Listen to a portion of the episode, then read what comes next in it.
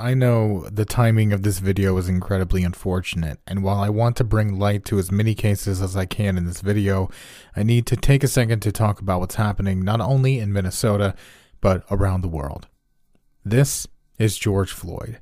This man's life was taken by someone who was so blinded by hate and drunk with power he couldn't see past the color of George's skin and recognize that at the end of the day, we're all humans. George should still be with us, along with the numerous other black men and women who have been wrongfully attacked and targeted. At the top of the description, you can find various donation links to George's Memorial Fund, the Minnesota Freedom Fund, and various other outlets committed to fighting against the hatred and ignorance staining our world. Over to the right, you can also donate directly to the NAACP if you would like to do that. As a white man in America, I have no idea what it's like to be afraid to leave my house. I have no idea what it feels like to be targeted over something I have no control over. The least I can do is use my platform to spread an idea of unity and justice. I stand with you all, and I always will. No lives matter until Black Lives Matter.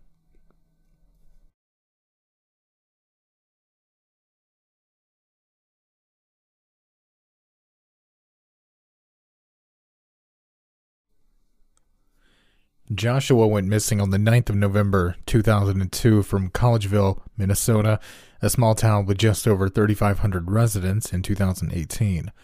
According to reports online, Josh left a party at Metten Court, located at the north end of St. John's University campus, the night of November 9th around 11 p.m. or midnight. At the time of Josh's disappearance, he was studying political science and he was a junior. His reason for leaving the party was to use the restroom, but after 15 minutes, he hadn't returned. Friends assumed he'd walked back into his on campus apartment near the middle of campus. The friends did call the apartment later, but when no one picked up, they figured he was asleep. It was later learned that Josh never went back to his apartment. An article published the day before the one year anniversary, where the friends who were with him that night spoke with the Star Tribune, stated that Josh was in high spirits the night he went missing. Greg Warden, a close friend, said, The whole walk down he was in a great mood. Everything seemed normal. Nate Slinkard, another friend, said in regards to Josh leaving, It's kind of like you don't need to say goodbye. I mean, we were all in college, and you're ready to go home and go to bed. You go. This was in reference to the fact that Josh didn't say anything to anyone before he left. He just left. It's very possible he did stop at the restroom before leaving to head to his apartments, but what isn't known is what took place in the time from him leaving the party at Metten Court to somewhere near the middle of campus where his apartment was. Using Google Maps, we can see from Metten Court to the bookstore, which is around the middle of the campus, is just an eight minute walk. The morning following this party, the 10th, which was a Sunday, no one had heard anything from Josh.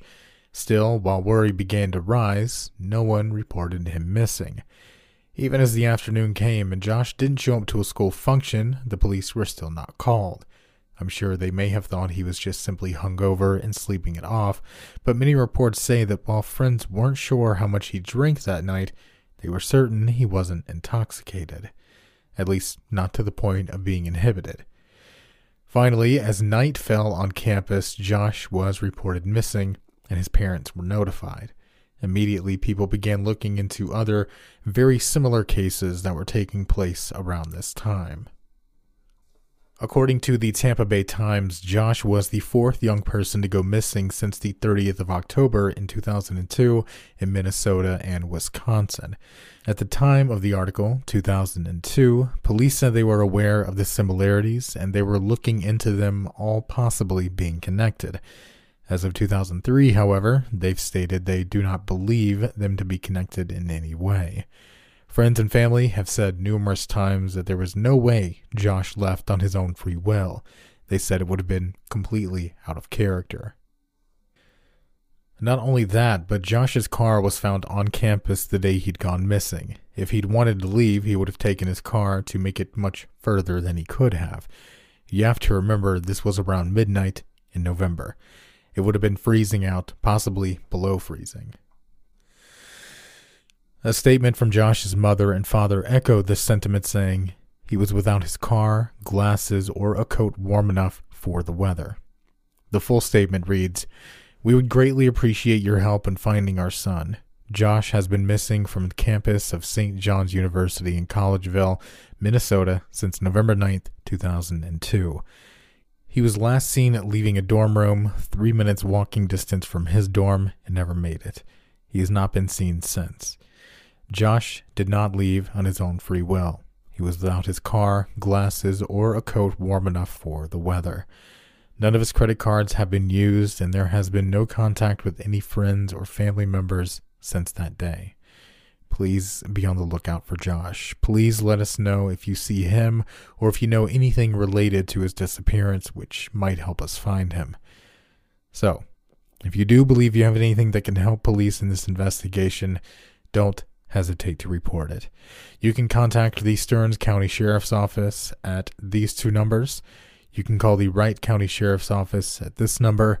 And finally, you can call the BAC tip line at this number.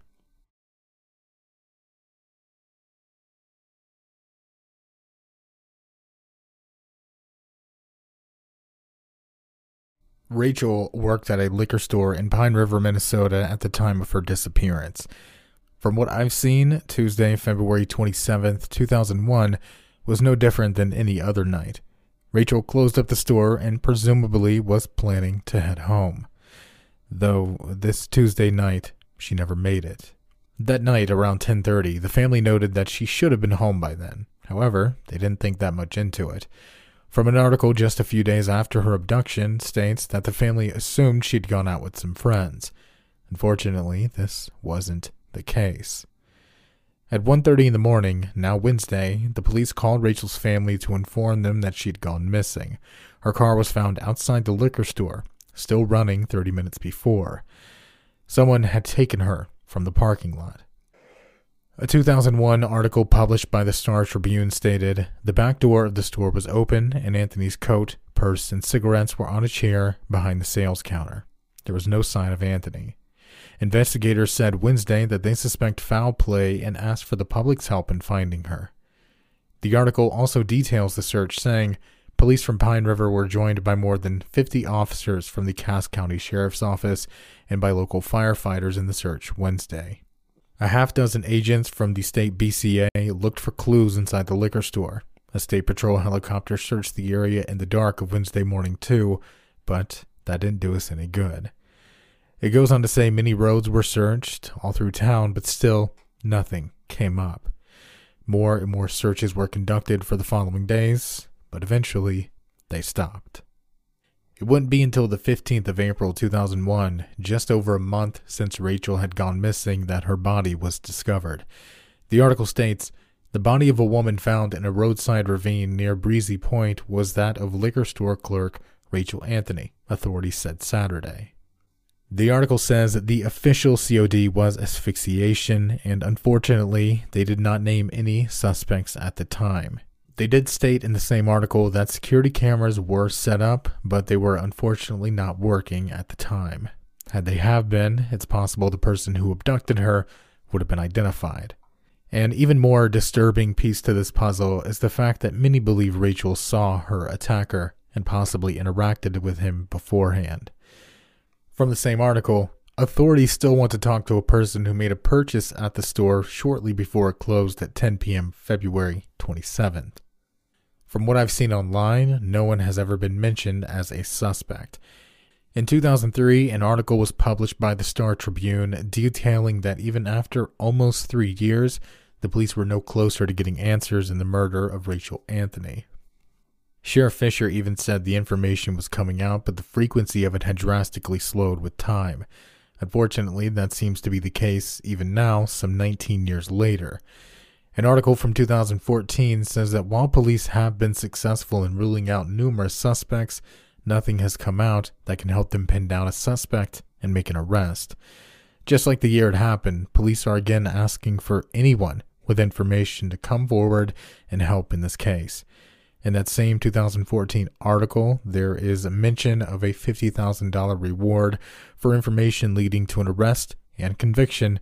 So, again, if you know something, speak up.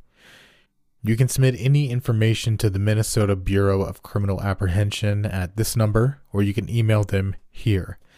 Finally, you can call the Cass County Sheriff's Office at either one of the numbers you see right here.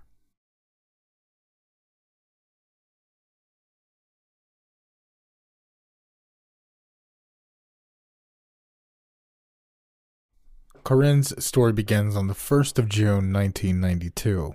She was just 5 years old at the time. The last time she was seen was 7:30 p.m. when she left her home to go play at or near Skyline Park, which was not very far from her home in Grove Heights. From an article just 5 days after her disappearance, it is noted that Corinne went to the park to play with a friend of the family, Robert Guevara. Robert had an extensive record of alcohol abuse and also abusing Corinne sexually. At the time of this, Corinne's mother simply stated that she'd forgotten that Robert had done these things to her in the past. The article also goes on to note that Robert had been drinking and was likely intoxicated at this time. According to the Charlie Project, she was only gone for five minutes before her two older brothers went to go get her and bring her home. The article we mentioned just a second ago says differently. A half hour later, Corinne's brothers begin looking for her. When they made it to the park, however, Corinne was nowhere to be seen. The boys searched for two hours trying to find Corinne, but their efforts seemed fruitless. The police were called around 9:30.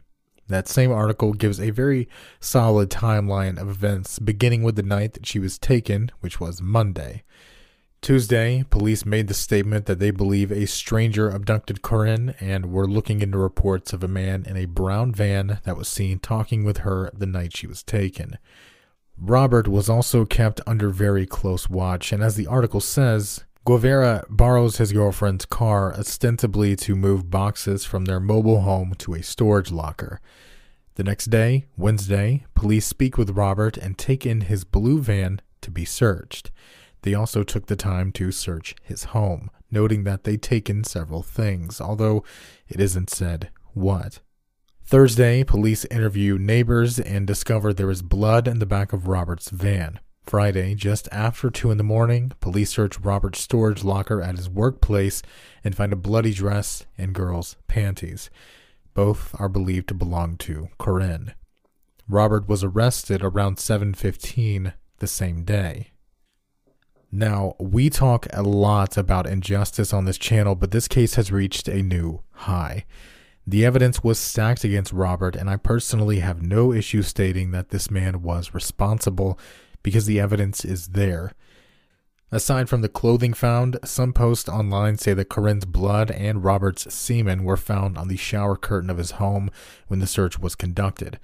Of course, Robert was taken to trial, but at the time of this case, 1992, Minnesota did not allow full usage of DNA in court, and so Robert was acquitted on all charges, including rape, murder, and kidnapping. It should also be noted that without Corinne's body ever being found, it was nearly impossible to convict him.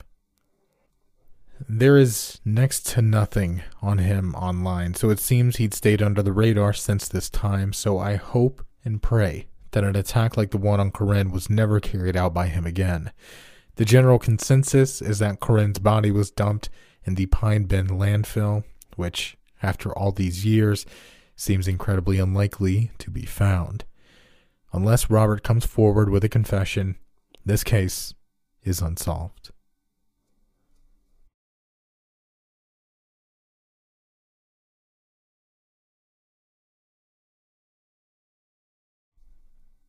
Thank you, everyone, for taking some time out of your day, night, or afternoon to listen to these cases and give everyone in this video a little bit of your time. If you would like to support the channel, you can do so by going to the Patreon link or clicking that little join button under the video. It's a dollar a month. It really helps, and you get videos one to two days in advance. If you'd like to donate to the George Floyd Memorial Fund, the link to that is in the top of the description. And there are other links as well to other places that you can donate and support the fight against injustice. You can also donate directly to the NAACP to the right of the video. Thank you again, everyone, for listening, taking some time out of your day for these people. And I just want you to remember to take care of yourself. Please take care of each other. And as always, stay safe out there.